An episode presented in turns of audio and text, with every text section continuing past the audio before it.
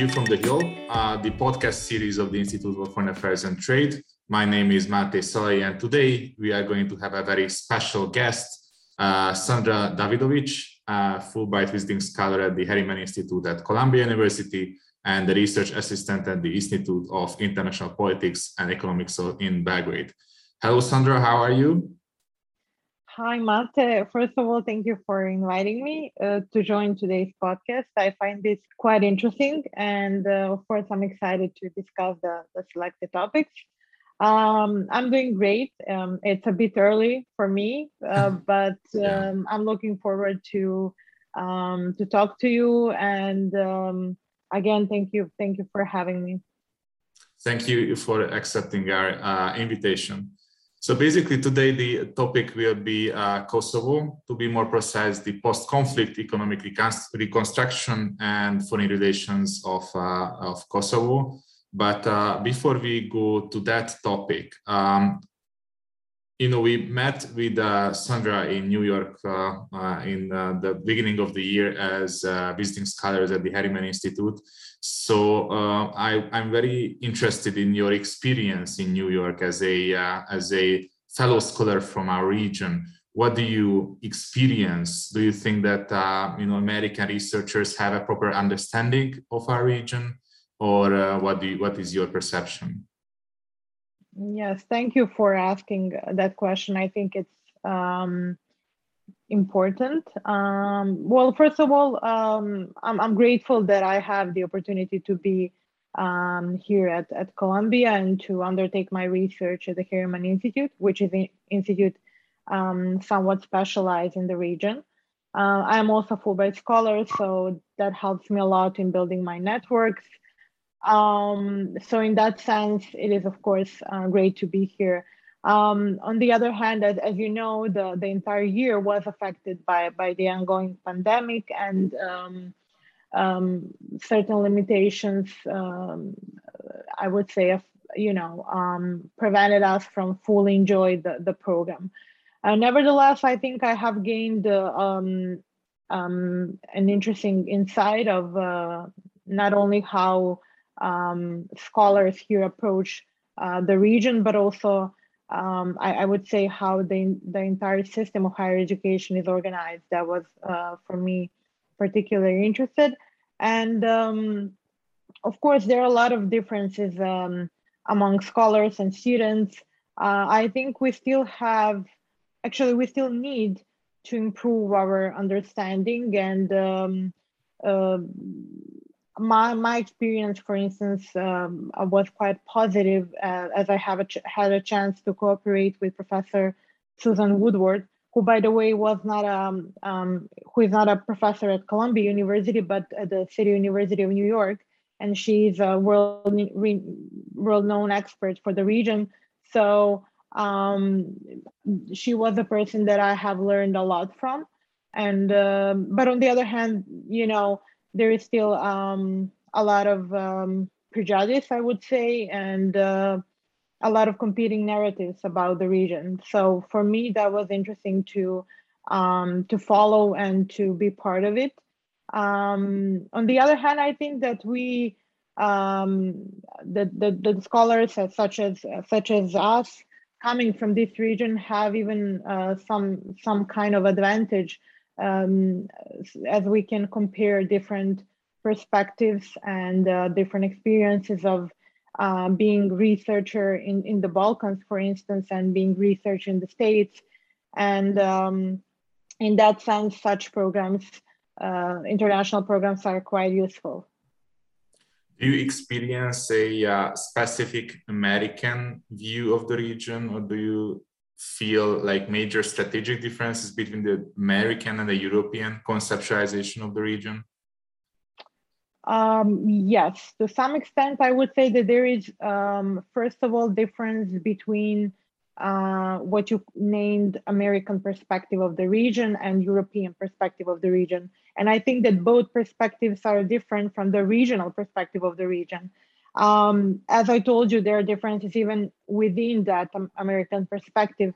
Uh, but I would say that uh, there are more and more critical research about um, the region. And I, I have met a lot of students that were um, sincerely interested in understanding what is going on, let's say in the in the region I'm coming from, that are, are now even part of uh, some um, international programs that have learned local languages, which for me was something um, I, I simply um, didn't expect to see.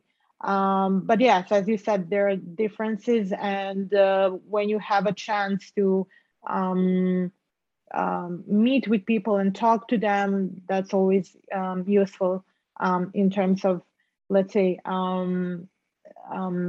matching those perspectives, if I may say that way. Sure. Uh, so let's uh, dive into our topic because in itself it will be a huge one. Um, basically, you are researching, among other things, the post-conflict reconstruction of the economy in uh, Kosovo.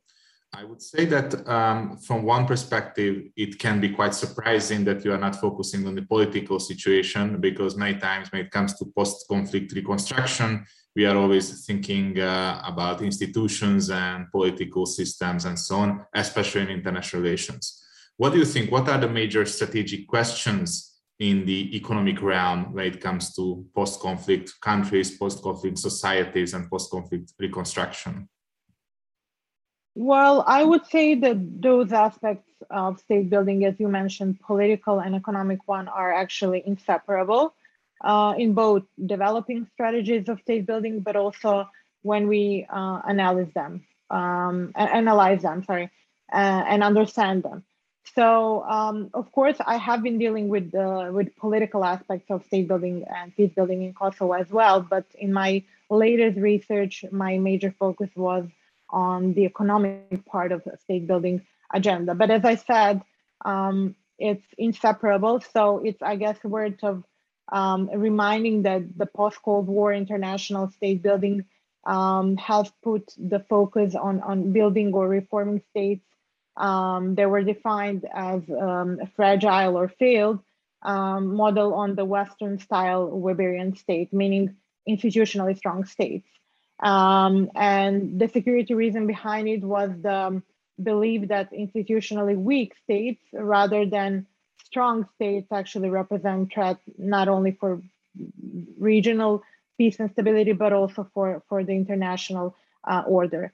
And in that sense, of course, um, there is that um, institutional, or as you said, political part of state building that is illustrated in building um, democratic states that will be resilient and um, able to deal with uh, with the challenges in that region.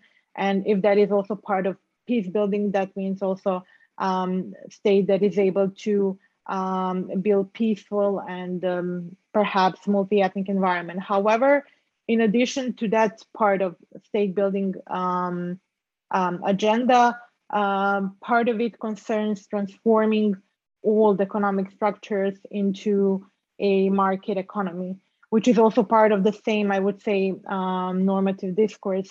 Um, and the core of, of this economic um, development policies include um, um, market, uh, market, sorry, uh, liberalization um, and, and then privatization of either socially owned or state-owned enterprises and the overall deregulation in accordance to the Washington consensus. So my research on, on, on, privatization was actually part of that uh, economic aspect of state building that um, itself involves, um, as I said, uh, privatization as, as part of, um, of the international economic strategy.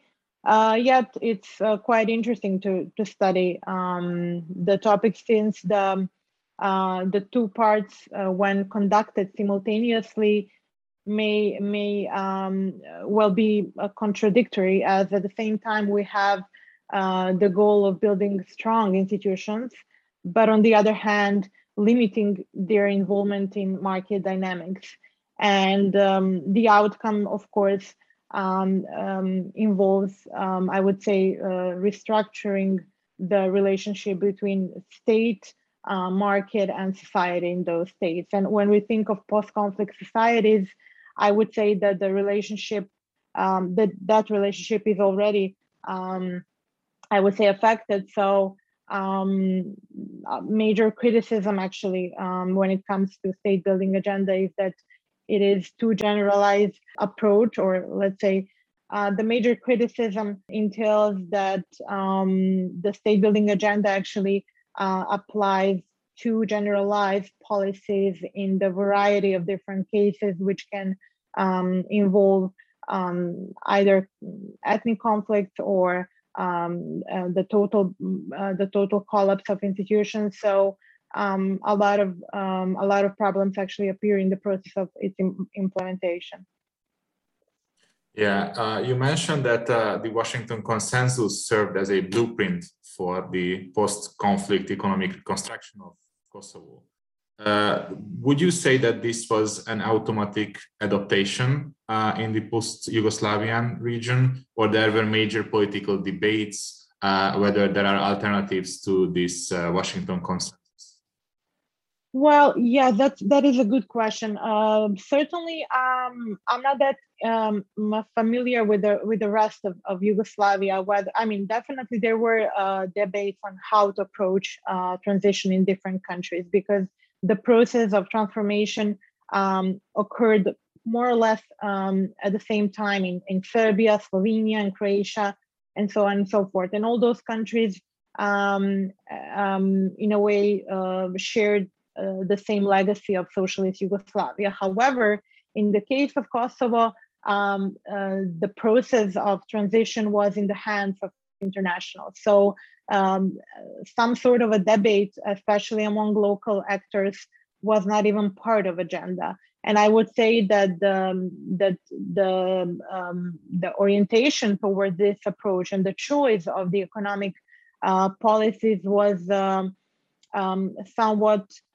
chosen as part of the overall state building agenda. So in that sense, I think that internationals um, didn't leave much space for discussion and uh, for, as you said, uh, alternative approaches. Simply, this was part, uh, I would say, of, of the same package and um, the normative basis of the entire state building concept represents liberal peace thesis and that holds that democracies are unlikely to be involved in violent conflict. So as part of that entire package, building uh, liberal democracies certainly included developing um, a free market and uh, the strategy of growth and um, the belief uh, of internationals that these policies will um, help, for instance, uh, Kosovo in becoming more independent and um, uh, even um, more uh, more developed was something that was uh, presumed, and I don't think that the, um, this presumption has been ever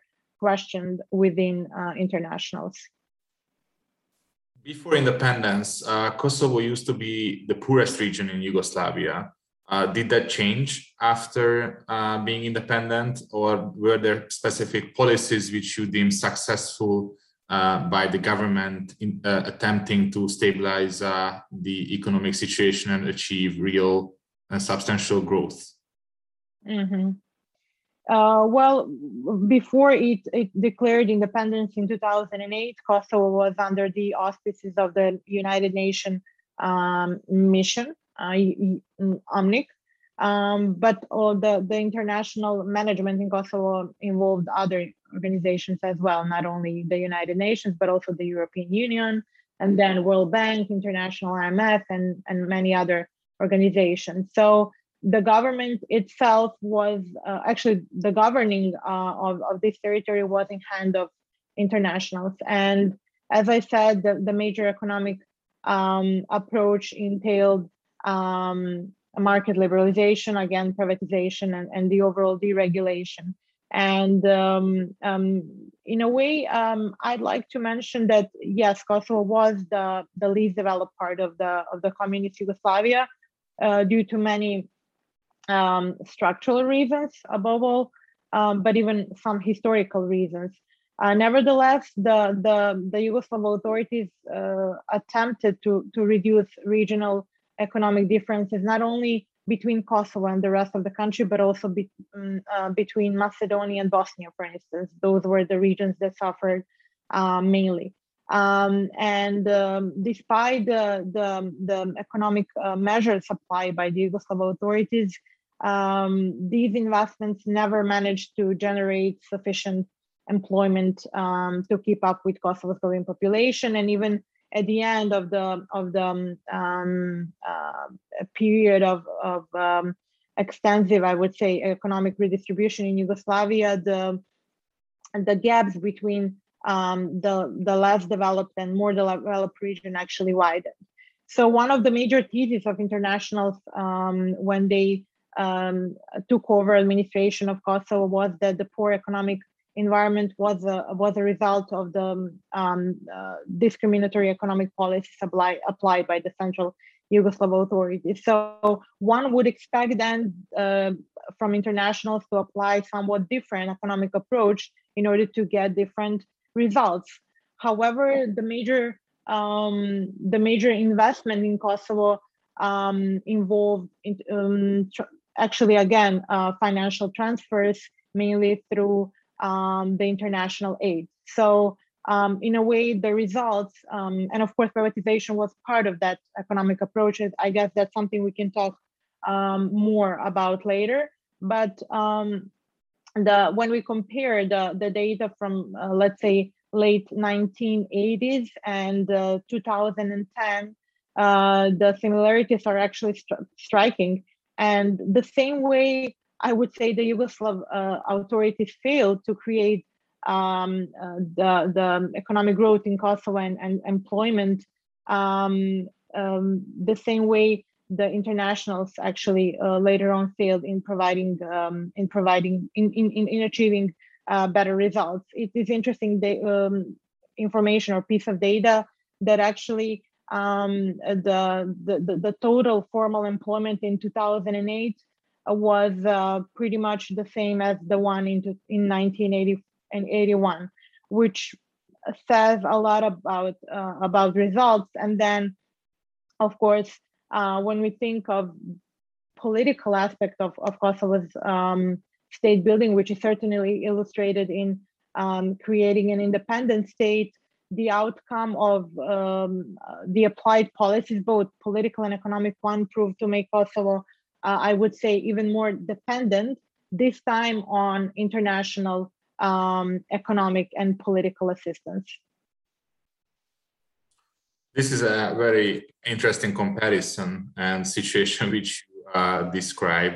Do you think that this is uh, something which is uh, which is there in the Kosovo in, in, the political discourses in Kosovo, or this is uh, something which is described by analysts only? Mm, uh, this is pretty much. I mean, the data I have shared is part of uh, Kosovo's um, official statistic and uh, now these days, when I study uh, state building uh, um, for my dissertation, I um, I find more and more um, uh, critical analysis of um, uh, political economy of state building in Kosovo. And um, it is interesting that you have mentioned the the need for alternative um, economic policies, and uh, many scholars have uh, emphasize certain uh, alternatives, which now, of course, um, can only be uh, discussed in the in the field of um, academia because, um, for instance, the process of privatization is pretty much uh, finished in Kosovo, and um, two decades of international administration and external state building um, has obviously not contributed to development of, of economy um, uh, so far. Um, now Kosovo is mainly um, governed uh, by um, um local, um, uh, let's say local um, representatives, which was not a case uh, in the first decade of, of peace building. Uh, I would say that there is a widespread dissatisfaction uh, of the economic situation and simply uh, the numbers are, uh, I guess, devastating. And I would say that the, the economic question and the economic themes are uh, the most uh, relevant one in the political uh, life of Kosovo these days. Not that much um, the economic, the, sorry, the, the, the question of ethnic relations and the question even of independence uh, is sidelined, having in mind that Kosovo represents the poorest um, society in Europe with 30 with 35 to 38 percent of unemployment um, uh, and the total un- unemployment, for instance, among youth population or, or uh, uh, goes even um, up to 70 percent uh, according some some um, uh, research. So, and then when you think that Kosovo represents although the youngest society in Europe, the, those numbers are even more devastating. So, um, um, I mean, I, in that sense, Kosovo even shares uh, mm, certain uh, problems uh, with the with the other countries in the regions. You know, with the the brain drain and and people leaving the country, uh, trying to find a better life in other countries, and um, all those problems together with um, Kosovo's unique problems uh, have created pretty um, I would say, devastating image of, of uh, its economy and society. Yeah, uh, you mentioned privatization as a key process uh, in this uh, situation and in the reconstruction of uh, the, the economy of Kosovo. What were the major tendencies in the privatization process of uh, public companies and, and public property in the country? You mentioned that this process is basically completed. So what mm-hmm can be drawn from that? What are the particularities? Uh, well, it's first of all extremely interesting uh, uh, phenomenon for the analysis. Um, uh, I guess that um, uh, the the process of privatization um, was something that affected all of the countries in the region, but and and of course Kosovo in that sense shares certain um, uh, problems and similarities with the with the rest of the countries in Eastern Europe. However, having in mind that Kosovo is both post-socialist but also post-conflict society, um, it uh, has certain um, features that makes this privatization um, um, somewhat unique. Uh, first of all, the territory uh, when uh, when um, the territory of Kosovo when privatization was initiated was um, under the international um, administration of the United Nations, as we know. And then the entire process was organized and implemented by the international um, um uh, administration in Kosovo. And as I mentioned, the the role in this process um, uh, was um, was mainly uh, uh, in uh, the, the, the, major tasks were in, in hands of the United Nations and, and the European Union, but also some other organizations. So in that sense, this is um, the unique case of privatization that was organized and implemented uh, by, by internationals and not um, a state, which would be a common framework for any privatization, right? So um, I would say that um, despite the overall consensus of the on the economic strategy of growth, and the need for um, um, a development of a market economy, and of course the shared belief that privatization would open uh, the door for new foreign investments that were needed for Kosovo's underdeveloped economy. The simple fact that the permanent change of property rights that privatization entails um, created anxiety within uh, international management, aware that in a way, it went beyond the, the mandate that was established um, in Resolution 1244, but also later UNMIK's uh, regulation. So first of all, there was a huge disagreement among internationals whether they have right to privatize um, enterprises in Kosovo or not.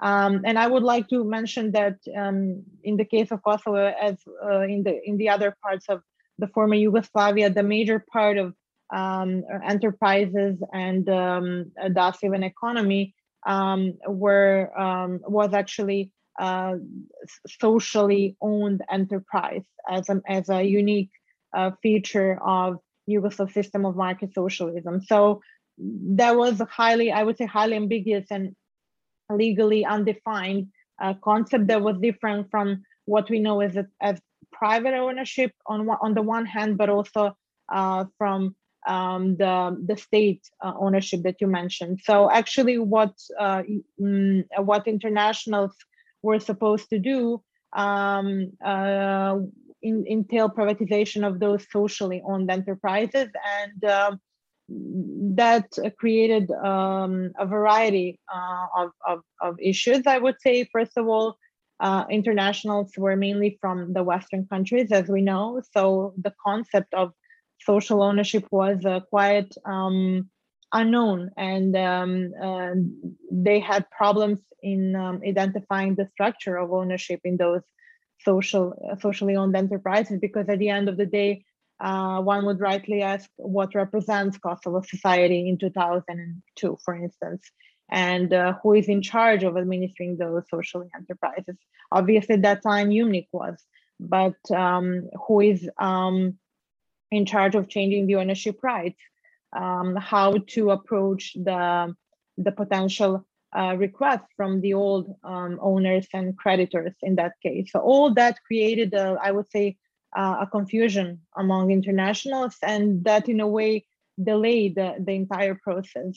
I would say that there were two major conceptions when it comes to the overall peace building and state building in Kosovo that were then illustrated in um, the case of privatization, which is why this um, this uh, case study is uh, highly useful for studying the overall state building in Kosovo.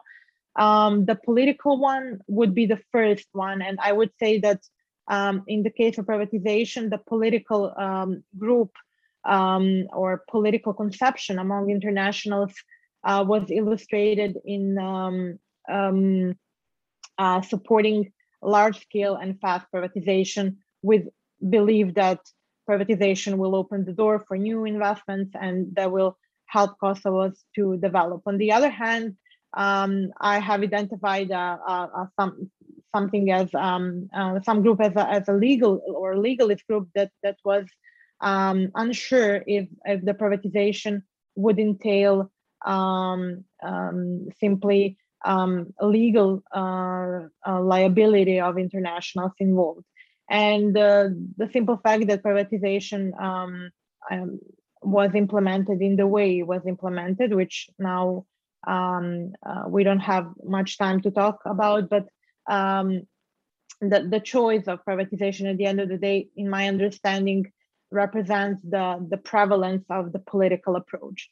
And now, of course, um, um, the, the major question is uh, what what is the, the outcome of privatization? And in that sense having in mind that uh, Kosovo is post-conflict society and privatization was also part of uh, state building agenda or let's say even in instrument or strategy of state building agenda the economic outcome is not the only uh, one that uh, can be relevant. It's also a, a political outcome and, and social outcome what privatization brought to um, the overall peace building and state building um, in Kosovo, and was it um, aligned with the with the overall objectives of um, of um, internationals in Kosovo? Um, when it comes to the economic side, it is in a way again paradoxical since I mean results are paradoxical, having in mind that the, the, the, revenues from privatization were actually kept in um, Kosovo's uh, trust agency uh, fund, which was uh, led and administered by um, Kosovo, uh, Kosovo Trust Agency, which was again international um, body um, established for the purpose of privatization. So uh, the poor uh, revenues didn't even um, have any impact on Kosovo's economy since they were trapped in that fund. So in a way, privatization did not, I would say, um, did not affect that much the, the economic environment in Kosovo, but um, it was important, I would say, for um, re- redistributing resources along ethnic lines. That's my understanding of, of the entire process. And of course, it was important um, to um, um, it was an important uh, instrument in gaining economic sovereignty uh, of Kosovo. And now, if we go back to uh, those two aspects of state building, political one and economic one, we would certainly identify privatization as part of the economic one. But um, uh, of course, um, it is um, connected to the political one, having in mind that um, it resulted in uh, finally, I would say, gaining economic sovereignty from Kosovo. And um, uh, from the perspective of Albanians, for instance, I guess that for them it served as uh, also as a mean of releasing uh, from what was perceived as um, discriminatory socialist legacy. On the other hand, uh, Serbia, Serbian side was against the entire process, so a lot of divisions actually um, were uh, were part of this process. And um, at the end of the day, um, uh, I, I, guess that um, still research uh, a lot. actually, more research has to be done uh, about the process so we can actually identify whether uh, the internationals um, had right to privatize um, those enterprises and and what will be the the long term uh, consequences or even um, accountability for for the process. It's interesting that you that you started your answer with uh, the interference and the the position of international bodies and international actors, and we ended with the uh, with Kosovo gaining economic sovereignty through privatization. Uh, do you think that this process was successful from this perspective? Yes, I would say that from this perspective, um, it was certainly successful. Um, as the majority of the buyers of socially owned enterprises were mainly um, ethnic Albanians, uh, both those who live in Kosovo or those who live in abroad. So they were, and, and I would say that Albanian diaspora uh, was interested in contributing to this process. They were ready to invest and buy um, those uh, enterprises. Unfortunately, um, in many cases, um, the buyers were only interested in um, um, in the property of, of or location of those enterprises, which is why many of those enterprises um, became uh, soon became inactive. So um, uh, in that sense, there positive side, I guess, from the from that uh, perspective, but also negative side, having in mind that um, uh, the the, uh, the the any any um, um, process of, of operations of those um, enterprises were actually um, um, in, entirely uh, stopped, and the, the the buyers were actually interested in in um, you know gaining more uh, land or gaining more properties in Kosovo. So um, it is a huge question what uh, what is successful from actually that perspective. You mentioned the distribution of uh, properties among ethnic lines as a feature of the process of privatization. Do you think that uh, these initiatives or these measures contributed to uh, ethnic tensions or they helped solving them? Uh, yes, that, that is, first of all, I think that that is an uh, important question. As I have already mentioned, a cost of privatization was not um, uh, what we perceive as a um, common case. It's it was part and it is part of uh, peace building. And having in mind that peace building agenda established goals such as building multi-ethnic open inclusive environment uh, the question is whether privatization contributed to achieving those objectives and whether the all citizens of kosovo were um, able to equally enjoy uh, the benefits of privatization.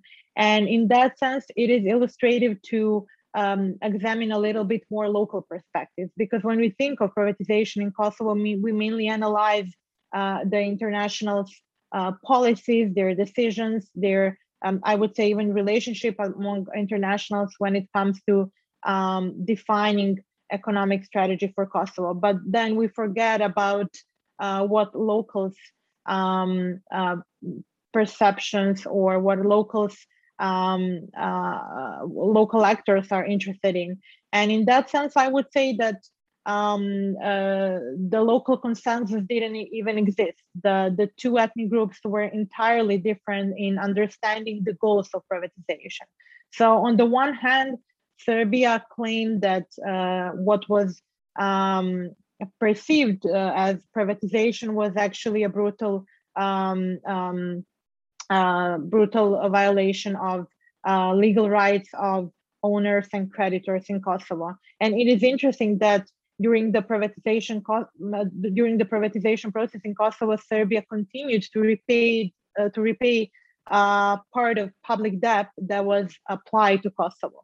So at some point, we uh, we could witness the the quite paradoxical situation where one administration, which is UNMIK and the rest of international, were administering and even privatizing socially owned enterprises, while the other administration, which was at that time administration in Belgrade, uh, was repaying the debt for the same enterprises. So of course that created a lot of anxiety among um, ethnic groups. And um, um, but of course, on uh, the decision of Serbia uh, was in line with its, um, I would say, policy towards Kosovo, and that is not recognizing Kosovo as an independent entity, and thus paying or repaying public debt uh, is certainly part of that approach.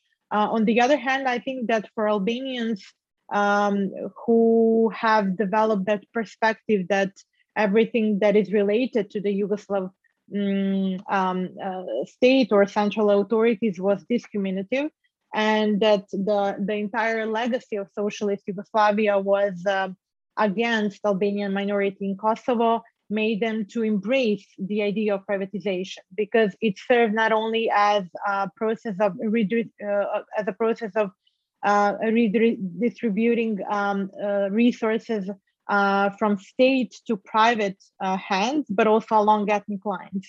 So in that sense, I think that uh, um, Kosovo's Albanians uh, perceive privatization as something positive that will um, um, enhance the, the state of the statehood of, of Kosovo in, in the economic field, I would say. So those perspectives obviously were mutually exclusive, but I guess for the common people was in, was also important how they can uh, benefit from privatizing the enterprise in which they were working, and that's another question how UNMIK actually approached the problem of um, of the of the uh, employees in, in those enterprises, having in mind their um, unique status, I would say, in the socialist Yugoslavia as um, not only workers, but also uh, management of those um, enterprises. In that case, there were a lot of problems in um, enjoying the, the rights of um, employees, uh, having in mind the, the, the, the situation in Kosovo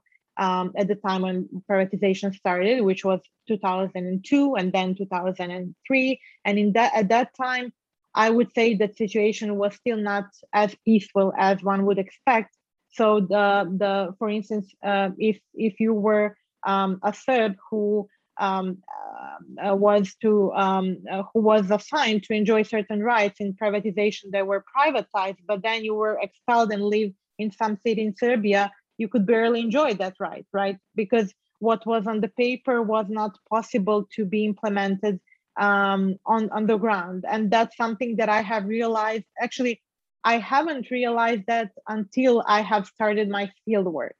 Um, because you read a lot of papers and a lot of documents, but then when you go uh, to uh, those um, cities or provinces where people live, then you realize what are the the possibilities of actually enjoying those rights and i guess that's what when we speak of um, about perspectives and now we were I'm, I'm coming back to the beginning of our talk what are the perspectives of the region? I guess that's something that many researchers simply miss because we what we have is uh, what we get what we read and, and and the data that we can find but what is the real life and what what the what the those uh, documents uh, look like in practice, how they're implemented, if they were implemented, that is uh, entirely another question. Yeah. Uh, let's move on to another very big question regarding Kosovo and a very big uh, uh, topic regarding the post-conflict history of Kosovo and as the foreign relations of the country. Uh, usually when international international media uh, is talking about Kosovo, it's usually in relations with the uh, official recognition or the lack of official recognition of Kosovo uh, in the interstate society. Uh, we know that there are a handful of countries in the EU which do not recognize Kosovo. how big, what do you think, how big of a problem this is for Kosovo in, in uh, the practice of diplomacy? Uh, one can mm-hmm. think of the case of Israel, for example, where, uh, where the lack of official recognition does not deprive uh, the countries, the leaders of the countries, of the possibility to cooperate with uh, with each other. So, what do you think? What is the case regarding Kosovo? Well, um, yes, this is a question for the. Uh, this question is relevant for the the European Union, indeed. But I would say that uh, since it declared independence, the differences among recognizers and re non-recognizers um, um, I would say were actually mirrored in, in the case of the European Union. So uh, while on the one hand we have um, um majority of the Western world that recognize Kosovo, we still have um, pretty significant and um, large and populous countries such as Russia, China, Brazil, India, South Africa, Indonesia that do not recognize Kosovo. So I would say that first of all, there is a um, a, a, huge division on the international scene when it comes to um, recognizing Kosovo. And certainly recognition represents an important act for any country that strives to develop uh, its statehood. Um, on the other hand, when it comes to the European Union, I would say that um, the inability to speak with one voice, as we say, um, when it comes to the EU um, EU's role in the Balkans, um, is a problem for both sides. For Kosovo, certainly, because um, it still it still does not enjoy the full recognition by the European Union. On the other hand, it represents a problem for the European Union as well, especially when it comes to um, its um, initiatives within um, the EU Common Foreign and Security Policy, where EU lacks to provide, I would say, uh, a united approach when it comes to um, Kosovo. Now, of course, there is a there is a question if the simple um, division between recognizers and non-recognizers means much in um, um Kosovo's, um, I would say, uh, process of establishing relationship uh, with those countries. Because, for instance, even with within the group of uh, non-recognizers, we have countries that have established different types or different forms of relations uh, relations with Kosovo. In in that sense, it is illustrative to um, highlight the case of Greece or Cyprus uh, that were, I would say, categorized by uh, Professor Lindsay um, in his book on uh, on the politi- on the politics of recognition as soft non-recognizers. However, on the other hand, we have Spain that is pretty, um, um, I would say, uh, stubborn in their decision to um, uh, reject any any sorts of um, uh, relationship with Kosovo. So, of course, I guess this affects Kosovo's diplomacy. Uh, not only in developing bilateral uh, relationship with those countries, but also in uh, applying for the membership in, in international organizations. So um, I guess that um, the entire uh, post-independence uh, period was actually marked uh, by Kosovo's demo- by by actually by both sides uh, diplomatic battle in in achieving or in gaining new uh, recognitions or uh, preventing any further country from recognizing Kosovo. Both sides were actually pretty active um, in um, in their diplomatic initiatives, and it is interesting actually to follow the the process of recognition starting from 2008 when we had a certain uh, explosion of recognitions where uh, you know in a couple of months almost 100 countries recognized Kosovo's independence, whereas in 2012 we see we can we can see the the the the, the slowing um, of, of uh, we can see slowing that process. And then in 2014, there is a deadlock of the entire process.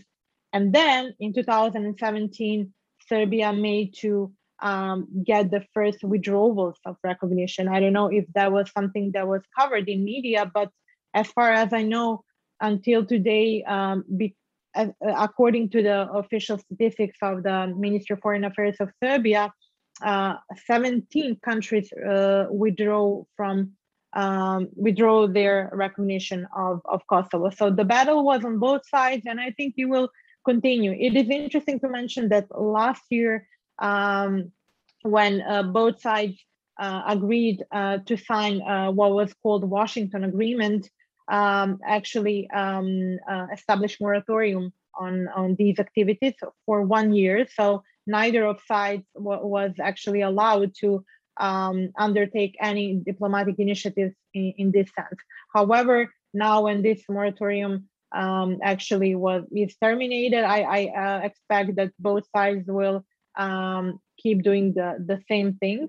Uh, but the major question remains if Kosovo will become, uh, I guess, the, the member of the United Nations, since um, we can all agree that um, the membership in, in the United Nations represents, I would say, um, an important um, an important um, a symbol of uh, any country's independence. And in that sense, maybe um, the bigger problem for Kosovo will be to gain support for for becoming the uh, part of, of the United Nations, which I cannot see, uh, which I, I I I'm not sure how how will um, will happen, having in mind that Russia and China that are permanent members of the Security uh, Council still do not recognize Kosovo, and I don't think they will recognize it anytime soon. So, with that being said, um, Kosovo will definitely continue their diplomatic battles, but with obstacles that are, I would say, even structural in this case,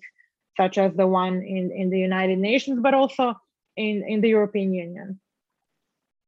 So my understanding is that the decision whether a country recognizes Kosovo or not is mostly based on uh, national interest and national political uh, calculations. For example, in the case of Hungary, when we want to you know protect our own uh, Hungarian minorities abroad, it was clear that we wanted to uh, to re recognize Kosovo.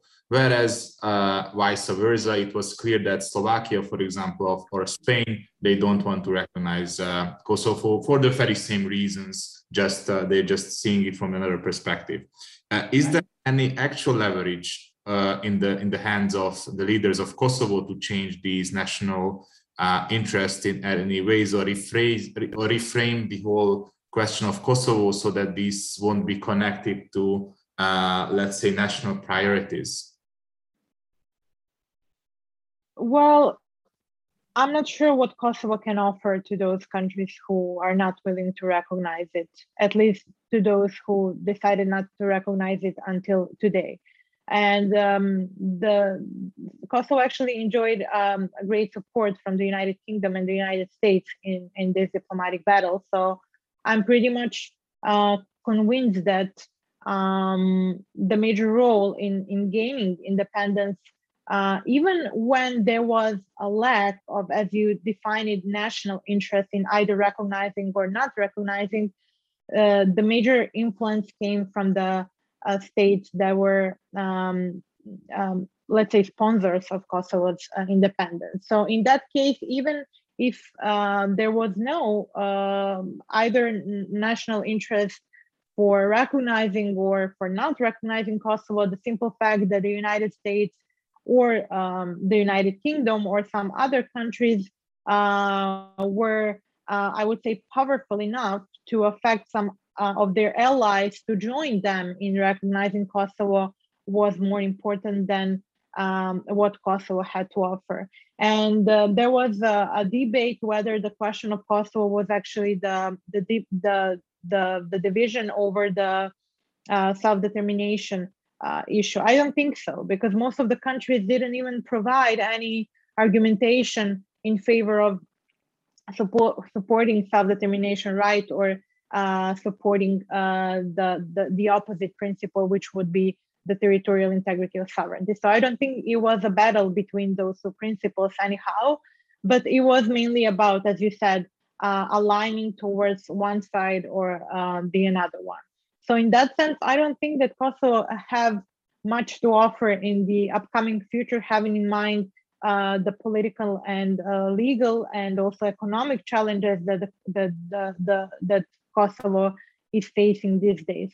And I'm not sure if that will be a priority of the current government in Kosovo, as um, I know that, uh, as we all know, that the, the current administration is mainly focused on um, the economic and uh, rule of law uh, problems that uh, Kosovo was facing in the last um, two decades. So um, it, it will be it will it will it will be seen, I guess, in the next couple of years. But um, I guess some influence, or uh, let's say,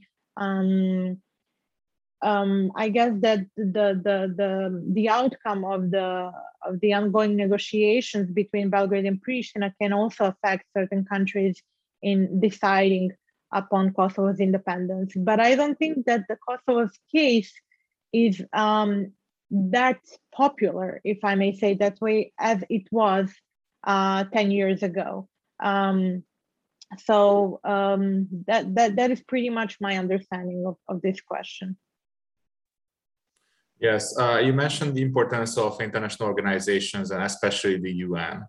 Um, and um, you also pointed out that due to Russia and China uh, being one of the most uh, important members of the UN in terms of their institutional power in the Security Council and so on influence, uh, it is uh, very unlikely that Kosovo would become a UN member uh, in the in the short term. Do you think that uh, other organizations uh, can play similar roles in um, bettering the position of Kosovo in the international system? It depends. So far, Kosovo was uh, partially successful. So, for instance, um, uh, World Bank accepted Kosovo as as its as its member. On the other hand, we had a huge battle over Kosovo's membership in UNESCO, which um, resulted in um, um, a failing to become a member. So I guess um, it will depend on um, on both sides' uh, ability to uh, properly organize the diplomatic battle uh, at the end of the day. And of course, it will depend on the principles and I would say core values of those organizations. So um, it's I would say um, the the the, um, the process depends on both sides. The the ability of the of the of the two um, countries or of uh, two sides to uh, properly organize themselves and um, uh, find maybe new arguments for securing uh, independence or pre- uh, preventing any any any any further uh, recognitions.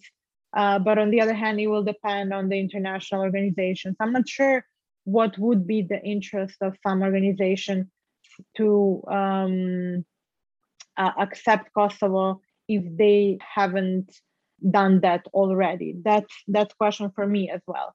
So I guess that the difference will be in how the, the two sides are capable of accumulating the support and organizing, um, I guess, that uh, diplomatic battle on the international scene.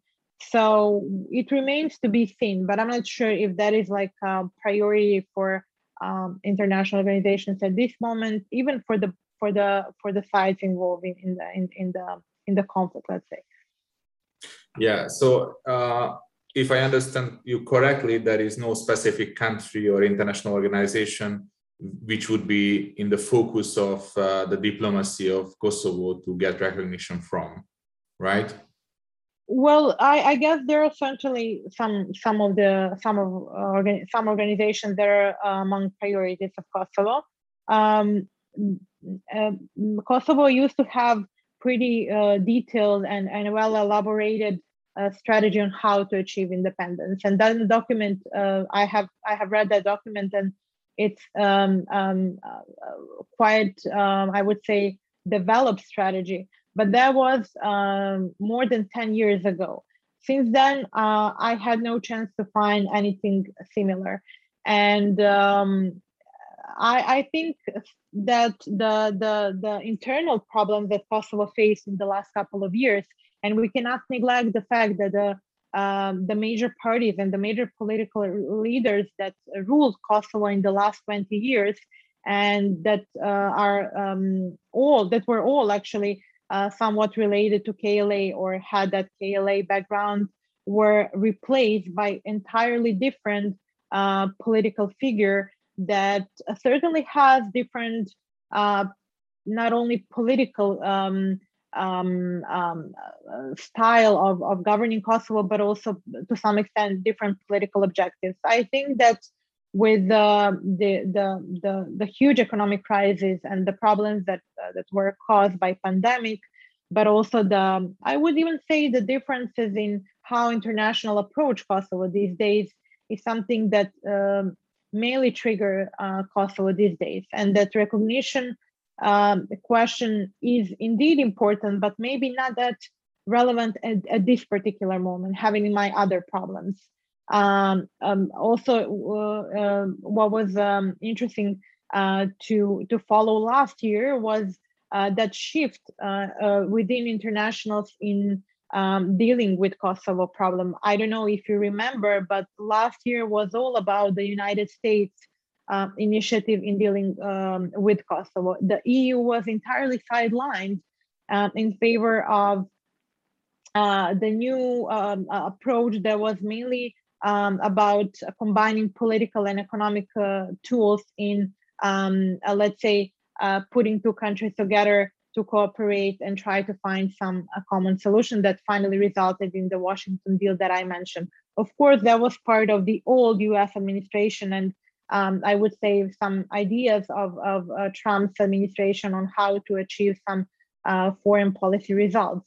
But on the other hand, certainly the dynamics between the European Union and the United States, and even between some countries when it comes to Kosovo, um, have have uh, have changed.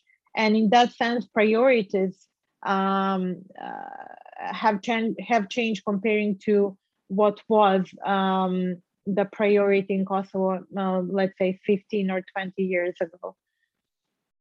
Yes, uh, you mentioned the EU, and I would be really interested in your opinion about the perception, the changing perception of the European Union and its missions to Kosovo, I felt a, uh, a uh, sense of uh, skepticism, maybe, on the part of uh, the Kosovo government and the society regarding the EU and its inability to, to help in the most pressing problems of, of the country. What do you think? Uh, can we see this tendency? Uh, I entirely agree with you. I think that the the EU never enjoyed uh, support among Albanians, especially the way the United States um, were, uh, I would say, supported by uh, by Kosovo's population. And uh, I guess that there there is a, an obvious reason for that, having in mind that the United States um, uh, was the country that contributed the most to gaining Kosovo's independence. So in that case, in that sense, um, uh, the the support for the European Union um, was entirely different. I think that the major perspective of the European Union was um, as a reluctant uh, organization, um, not that um, in favor of Kosovo's independence, which at the end of the day, as we mentioned, was illustrated in the fact that um, uh, five countries still don't recognize Kosovo's independence, which again affected affected uh, the EU's ability to uh, deal with the Kosovo uh, problem. So certainly, um, um, the European Union's role is interesting uh, when it comes to Kosovo. I would say that the EU tried to use um, Kosovo as some sort of a polygon for um, the the uh, for for testing, I would say it's achievements in the field of foreign uh, of um, in the field of uh, common foreign and security policy in the last couple of um, decades. So in that sense, I think that the European Union uh, strive to impose itself as the more politically uh, relevant actor, and um, uh, but on the other hand, um, the majority of um, political decisions were in the hands of the United States. Um, that somewhat changed after 2008 when the EU started to play more um, active role um, in Kosovo. Um, but still, I think that um, even with, with that, the and the support and the the the, perspe- the perceptions of Kosovo's population are not in favor of of the European Union. And finally, with the with the, the EU's uh, inability or um, uh, simply uh, this the the decision not to let's say uh, speed up the the accession process has certainly improved the disappointment am- among Kosovo's population. We have time for one last question, um, and mm-hmm. will be related to the changing international order and Kosovo's views on that. Um, since at my institute, uh, we are focusing on the role of small states in world politics quite extensively. We see that nowadays, uh, small states and decision makers in small states are quite anxious because they feel uh, the changes taking place in the global setting of power politics, the rise of, uh, of geopolitical competitors to the US, uh, the changing rules uh, of international politics, and the uh, process of fragmentation in, in, um, in international affairs. What do you think? Is this anxiety there in Kosovo?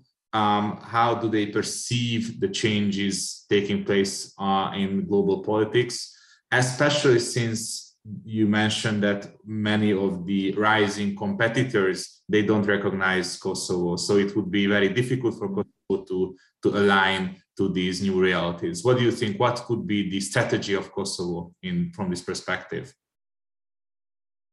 Well, first of all, um, it is uh, useful to highlight that the region itself uh, is facing with the new reality. I guess that the Balkans um, is facing uh, uh the the process of uh, multilateralism. I don't know if you would agree uh, with me or not, but I think that with um, a lot of global and regional actors being involved in the Balkans these days, we have a plethora of actors interested politically and economically in the region. Uh, I guess what has changed comparing to the time when Kosovo declared independence in 2008 is the more prominent role of uh, Russia, but also, as we know, uh, that China is more and more present both economically, but also I would say politically um, in, in the region. Again, Turkey is quite interested in, in the region. So there uh, i would say there there there are a variety of uh, of actors. Each of them have um, their own interests and i'm not sure if those interests are um, um, um aligned with kosovo's struggle for independence. Um, and not only that i think the what you mentioned about the differences between for instance what is obvious between the western world that obviously support Kosovo and, for instance, Russia and China that um, oppose um, the, the independence. But I think there are differences between the European Union and the United States, and that the relationship between the two major actors that were involved in peace building and state building in Kosovo um, has changed in a way. And not only between the two organizations, but also between some countries, such as Germany. I'm not sure if Germany today has the same interest in Kosovo as the United States has. That that that is a big question for me, um, and um, um, it is it is a big question what Kosovo represents today for the states and what represents for the European Union, which in a way has to deal with uh, all consequences, let's say, or all um, with the outcome of, of Kosovo's independence in its yard, right? Because America is um, quite far from Kosovo, but Kosovo is part of Europe. So in that sense, I guess the, for, uh, the, having in mind the challenges that the European Union um, has faced with Kosovo, um, in Kosovo, sorry, um, affected their interests. Whether uh, the European Union has a mainly political interest in Kosovo, or is it more interested in uh, securing this part of the world and trying to make it as peaceful as it possible because it wants to prevent any sort of a conflict in the future.